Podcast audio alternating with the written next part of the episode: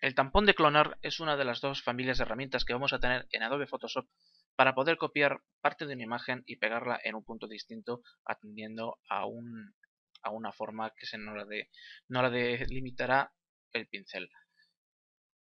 ¿Qué función va a tener esta herramienta? Pues básicamente, como podéis ver en la foto, está llena de puntitos y de líneas negras.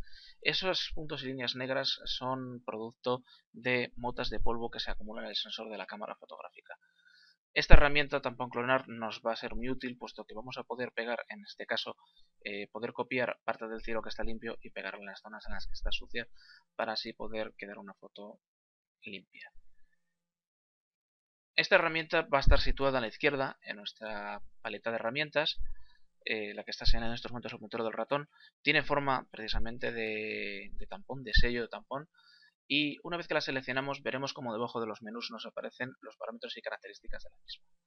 Dos de las características más importantes que va, que va a tener esta, esta herramienta van a ser el pincel, como vemos aquí a la izquierda, y la opacidad. Si desplegamos el menú de pincel veremos dos barras eh, selectoras, Eh, una que hace referencia al diámetro y otra a la dureza. Y luego veremos abajo una serie de formas ya preestablecidas de pinceles, distintas formas, distintas durezas y distintos diámetros para el mismo. Lo normal, la finalidad en esta fotografía va a ser eliminar estas motas de polvo, para lo cual lo primero que vamos a hacer es acercarnos todo lo que podamos para poder trabajar con una mayor precisión. Una vez que estamos sobre la zona, eh, seleccionaremos un pincel que sea un poquito más grande que el polvo que tenemos. Y el modo de trabajar va a ser el siguiente. Seleccionaremos un punto de origen y copiaremos en un destino. ¿Qué punto de origen vamos a seleccionar? Pues lo seleccionaremos pulsando el botón Alt. Veis como el puntero del ratón cambia de forma y pinchamos con el botón de la izquierda. Ya hemos definido un punto de origen. Ahora lo siguiente que haremos será movernos a la zona de destino.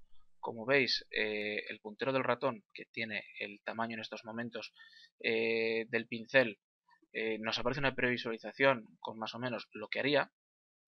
Pulsamos el botón de la izquierda y conseguiríamos borrarlo. Eh, en esta herramienta hay que tener en cuenta, como ya hemos dicho, la opacidad y la dureza. Eh, la dureza, lo que más o menos viene a hacer referencia es a...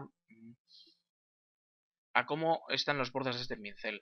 Eh, si son unos bordes muy duros, con lo cual no habría transición entre la zona que copiamos y la zona que hay alrededor, o una menor dureza que nos va a generar un pincel con los bordes mucho más difuminados, nos va a mejorar la, inte la integración en la misma. Para que veáis el ejemplo eh, de qué pasa con un pincel muy duro, hemos seleccionado un cien por ciento de dureza, vamos a elegir un punto de origen limpio y vamos a pegar en el destino.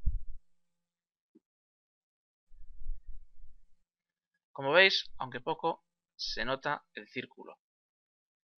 Vamos a seleccionar una opacidad al cien por ciento y vamos a repetir la operación. En distintos puntos, para que veáis.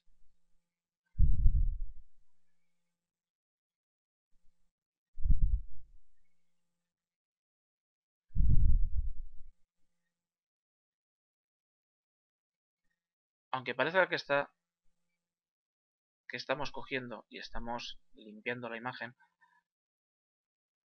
en realidad la estamos estropeando, porque se pueden apreciar por toda la imagen distintos puntos, distintos puntos que más o menos hacen referencia o tienen que ver con nuestro pincel. Por lo tanto, eh, hay que tener mucho cuidado y se recomienda trabajar pues, con una dureza intermedia e incluso trabajando con la opacidad, que más o menos lo que viene a ser es eh, el grado de transparencia de lo que pegamos, eh, pues trabajar con algo de opacidad, rebajando, rebajando la opacidad para así poder eh, la textura que copiamos que quede lo mejor integrada con el fondo. Si repetimos la operación con esta dureza intermedia y con también algo de opacidad, vemos cómo obtenemos mejores resultados. Aún así, esta herramienta es algo tosca. Es de la, la primera que se implementó en Photoshop. Eh, se, sigue, se sigue poniendo la paleta de herramientas, pero en realidad hay herramientas mucho más evolucionadas, como es el pincel corrector, que va a funcionar de una manera mucho más inteligente, porque no solo va a copiar, sino que además va a integrarse, se va a fundir con el fondo, eh, así mejorando, eh, mejora, mejorando el copiado de las texturas.